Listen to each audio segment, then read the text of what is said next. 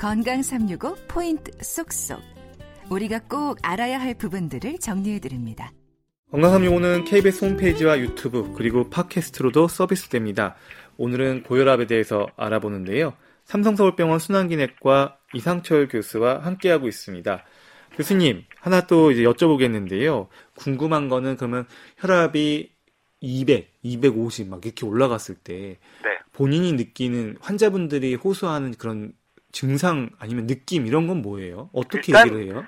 일단 그 스트레스 아우 나 아우 나 아우 나 열 받아 스트레스 받아 그러면서 뒷목 아프, 아프다고 하시는 분들 그런데 그 어, 그렇게 해서 스트레스 받는다고 해서 뒷목이 아픈 거는 이건 근육통이에요. 음, 긴장성 두통이라고 합니다. 음, 어, 몸 스트레스를 받 스트레스를 받으면은 거기에 따라서 긴, 몸의 긴장 인도가 올라가고 특히 이제 목이라든가 어깨 이런데 굉장히 근육이 아주 이, 이 아, 많이 뭉쳐 많이 있으니까 거기가 뭉치면서 통증이 나타난 거라고 이해를 하는 게, 하는 게 맞고요. 그때 혈압을 재보면은 혈압은 올라가 있죠. 근데 그거는 머리가 아파서 올라가 혈압이 올라간 게 아니라 말씀드린 것처럼 스트레스를 받아서 어, 그것 때문에 어, 혈압이 올라간 거지.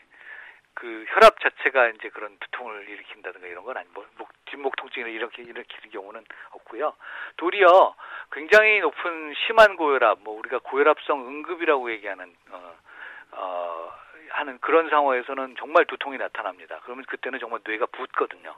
음. 뇌가 부어서 뇌가 붓고 어 그것 때문에 나타나는데 그 전체 머리에 다 미치는 온 머리가 다 아픈 그런 통증이 나타나고 아마 그냥 견디기 힘든 그런 통증일 가능성이 높아요. 아, 그냥 아이고 아우고 뭐 이런 게 아니라 그냥 거의 쓰러지다시피 할 정도로 뭐 그 온 머리가 다 어, 아픈 그런 증상을 호소를 하시고 그다음에 눈앞 그 아예 눈 속에 망막 있는 데가 망막 쪽에 에, 거기가 이제 그 붓기 때문에 그래서 시야가 흐려지는 경우들도 있고 뭐 이런 증상들이 고혈압성 응급의 증상이고요. 뒷목이 땡기는 거 그래서 아유 뒷목이 너무 땡겨서 왔어요. 그러면 아네 그러면 뒷목 마사지를 음. 받으세요 그래요 저는. 어, 그러니까, 그러니까 고혈압에 있어서 우리가 좀 정확하게 알아야 될 응급 상황들이 있다면 좀 시야 변화 이걸 하나 좀 얘기를 해주셨고, 전체적인 굉장히 아주 굉장히 심한 어, 두통, 두통. 뒷목이 아니라 아니고요. 네. 어, 머리 전체에 있는. 음, 근데 그 정도가 그 사실은 저는 그런 장면들을 저, 어, 전 배우기만 했고 음, 그 정도로 심한 고혈압성 응급은 어, 일상 그 임상에서 그렇게 많이 흔하게 지금 어, 접하기가 힘듭니다. 음. 그럼 교수님 이제 고혈압, 혈압이 계속 하루에도 수시로 계속 변한다고 얘기를 하셨는데요. 네. 결국 사실은 일반적으로 좀 제가 상식적으로 그냥 질문을 드리면 계속 변하는 혈압을 가지고 고혈압이라고 얘기를 하려면 그게 좀 이해가 안 가거든요. 그러니까 24시간 내내 좀 혈압의 어떤 경향성들을 갖다가 쭉 봐야지 고혈압이라고 할 수 있는 거 아니에요, 그러면? 어, 경향도, 그- 경향은, 물론, 경향도 사실 요새 굉장히 중요하다고 얘기를 해요. 그래서 고, 혈압의 변동성, 변동성도, 어, 장기적으로 굉장히 우리가 신경 써야 되고, 그것이 합병증을 일으키는, 더 일으킬 수 있다는 연구 결과들도 있긴 한데, 현재는 일, 그 정설은 그 지침상으로 나와 있는 거로는 그 변동성에 대해서는 시- 고려는 해야 된다 정도고, 어, 혈압을 안정 상태에서 그 처음에 말씀드린 것처럼 안정 상태에서 지속적으로 몇 번 재본 혈압이 계속 높은가 그리고 어, 하루에 혈압이 정말 그 측정을 한 24시간 동안 혈압을 측정을 했을 때 50%라든가 60%라든가 이건 저도 지침을 찾아봐야겠습니다만 그 정도 이상으로 올라가는 상태가 지속이 된다든가 이런 것들 어, 이런 걸 기준으로 해서 고혈압 체질이냐 아니냐를 분류를 하는 거죠. 음. 그러면 교수님 임상에서 네. 교수님께서 환자분한테 환자분께서는 꼭 고혈압 약물을 드셔야겠습니다. 라고 이렇게 하는 경우들은 어떤 경우들이에요? 우선은 뭐 그 혈압 관리를 계속해서 뭐 생활 습관 패턴을 조, 조, 조절을 하고 어 그렇게 하는데도 어 이른바 일기 고혈압 이상 그게 한 생활 습관 치료를 갖다가 어느 정도 이렇게 했는데도 안 됐을 때를 교수님께서 보통 일기고혈압 정도면은 한 6개월 정도까지 합니다. 아, 6개월 정도에서 그 사람이 어떻게 하는 여하에 따라서 약을 안 먹을 수도 있고 먹을 수도 있다 이렇게 보는 거예요? 네 네 일단은 그렇게 지금 보고 어. 그 다음에 이기 고혈압 정도라면은 사실은 지침상에서는 거의 그 즉시 그냥 약을 쓰는 같이 병행을 하는 게 좋다라고 얘기는 하지만 일반적으로 이기 고혈압 그러면은 그래도 우리나라 현재 그 어, 일반 사회 정서상 한 한 달 내지 두 달 정도 관리를 갖다가 좀 본인한테 본인 노력을 갖다 시도를 좀 해보도록 권유를 드리는 경우들이 일반적입니다. 음. 지침상으로는 그 이기고혈압의 경우에는 그냥 처음부터 같이 약을 병행을 해라. 라고까지 돼 있긴 하지만서도요. 음. 네. 그러니까 우리나라에서 고혈압을 갖다가 진단받으신 분들이 많은데 조금 이제 시의적인 질문 좀 드려다 볼게요. 사실 코로나19가 지금 계속 유행을 하다 보니까 코로나19가 보통 이제 호흡곤란이나 보통 폐쪽 질환인 줄 알고 있었는데 이게 심장에도 독성이 있다라는 얘기들이 계속 나오고 있고 그리고 고혈압이 있는 분들도 좀 유의해야 된다는 얘기들이 많이 나오는데 이것에 대해서는 교수님 어떻게 보십니까? 어, 굉장히 사실 그 중요한 점인데요. 특히나 뭐 지금 뭐 워낙 지금 세계적으로 그다음에 사회적으로 좀 중요한 이슈가 되니까 저 저건 확실한 것 같아요. 어, 지금까지 나와 있는 통계 통계 자료를 보면 그 연구 결과를 보면은 코로나19 코로나 이번에 이제 코비드 19 관련해서 어, 중증도라든가 사망률하고 연관 연관되는 것이 그 심혈관 질환, 고혈압, 당뇨병 이런 것들이 확실히 어, 더 위험 인자로 위험 요소로 작용을 하는 건 맞, 맞는 것 같습니다. 그것이 이제 통계 오류일 수 있고 여러 가지 다른 것들도 있긴 있는데 어, 고혈압을 가지고 있는 고혈압 체질이 고혈압인 분들, 고혈압인 분들이 어, 코로나19에 걸렸을 때 걸리는 것이 더 많은 것보다 코로나19에 걸렸을 때 어, 중증 도 중증 질환으로 어, 넘어갈 가능성이 더 높다는 통계 자료가 나오고 있는 건 맞는데 이거는 좀 조심해서 들여다봐야 될 것이요.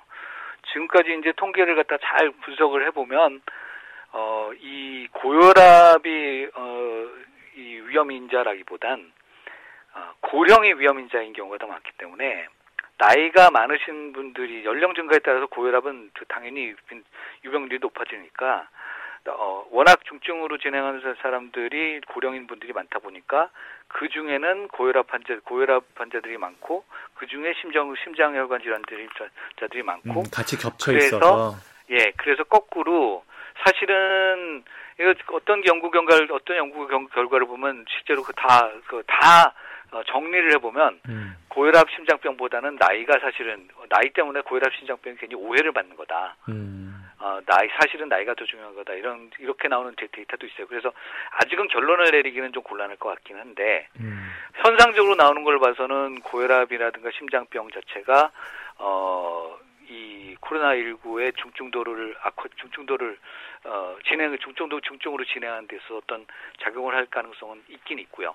음. 두 번째로 지금 박 기자님 말씀하신 것처럼 어, 폐 질환이 아니라 어, 심장의 염증 또는 심장 혈관 질환 이런 걸로 확 어, 악화가 돼서 그것 때문에 사망한다든가 더 악화되는 분들이 사실 있기는 있는 것 같아요. 보고가 되고 있어서 네. 그런 심혈관 질환 발생 이미 심혈관 질환을 가지고 있었던 분들이라든가 아니면 고혈압이 조절이 잘 안 되든가든가 고혈압 당뇨병 같은 여러 가지 복합 인자들 때문에 심장혈관 질환이 발생할 위험들이 높았던 분들이 이 코로나19에 감염이 되면서 그게 확 발현을 해서 그래서 나빠지는 경우들은 있을 있을 가능성이 있어요 아직은 음. 현재로선 그래서 어, 신경을 더 써야 되는 것은 틀림이 없는 것 같습니다. 음. 하나만 코로나19 관련해 더 질문 드려볼게요. 왜냐면 중, 네, 워낙 중요해서 대한 이 고혈압 학회가 코로나19로 인해서 고혈압 약의 일부 성분과 관련해서 이렇게 발표한 내용도 있던데, 그러니까 좀 이슈가 됐던 것 같아요. 그러니까 많은 분들이 드시는 혈압약 중에 뭐 이름들은 상품명이야 워낙 다양하겠지만 뭐 여러 가지 중에 안지오텐신 전환효소 억제제나 네. 안지오텐신 수용체 차단제. 사실 지금 들으시는 청취자 여러분께서는 이 구체적인 어떤 성분이나 이 기전 약에 대해서는 좀 모르실 수는 있지만, 근데 본인이 드시는 약물이 코로나19가 걸렸을 때 이런 것들을 조금 더 악화하거나 뭐 이런 단 이야기가 있어서 아마 이런 것들이 나온 것 같은데 이건 좀 어떻게 좀 정리하면 될까요? 어, 그, 일단 이렇게 이해하시면 될 거예요. 굉장히 사실은 저- 전문적인 그런 어떤 연구가 필요한 그런 그 내용이고요.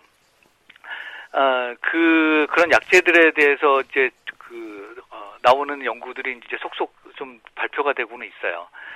어, 그런데 뭐 정리해서 말- 일단 뭐 결론만 먼저 말씀드리면 대한고혈압학회에서 아- 아직 아마 지침을 발표를 하지는 않은 걸로 알고 있는데 아, 예, 예. 예, 근데 미국 그 지금 시- 미국과 유럽 어, 고혈압 심장학회 등에서는 어, 적어도 전문 잡지들에서 지금 뭐, 뭐 보고하고 있는 건 그 어떤 고혈압 약제든지 간에 또는 이 고혈압 약제가 그냥 고혈압 그 관리뿐만이 아니라 음. 심장병에도 도움이 되는 약제거든요. 네. 그래서 고혈압 관리를 위해서 고혈압 약제를 쓰고 있었던 분들, 심장병 관리를 위해서 그, 그, 그 고혈압 약제를 쓰고 있었던 분들, 음. 또는 이게 콩팥 어, 이 만성 콩팥병에도 쓰이는 약제이기 때문에 만성 그 만성 콩팥병에도 일- 그 관리를 위해서 쓰고 있었던 그런 분들은 지금 이 약제를 중단할 근거는 없다. 음, 중단해서는 도리어 위험할 가능성이 높으니까 중단하지는 않아야 한다. 네, 이게 핵심이네요. 그러니까 지금 예, 고혈압이 일단 그- 드시는 분들은 그냥 계속 드시면 되는 거네요. 계속 뭐, 드셔야 해요. 그거 네. 갖다가 지금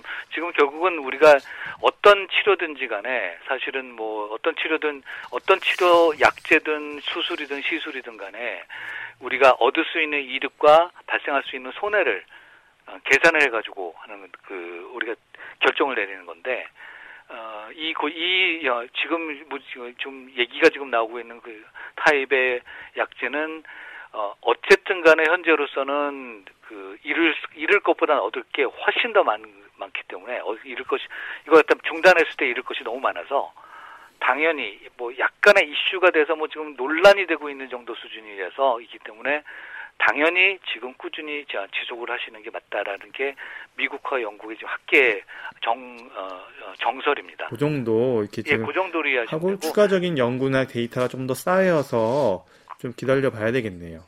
약을 쓰시고 계시는 분들은 특별한 이유가 있었기 있기 때문에 쓰고 있으니까 꾸, 꾸준히 유지 유지하시는 게 맞고 네, 그 알겠습니다. 절대로 쓰셔야 되는 게 맞고요. 네, 일단 그렇게 정리하도록 하겠습니다. 예.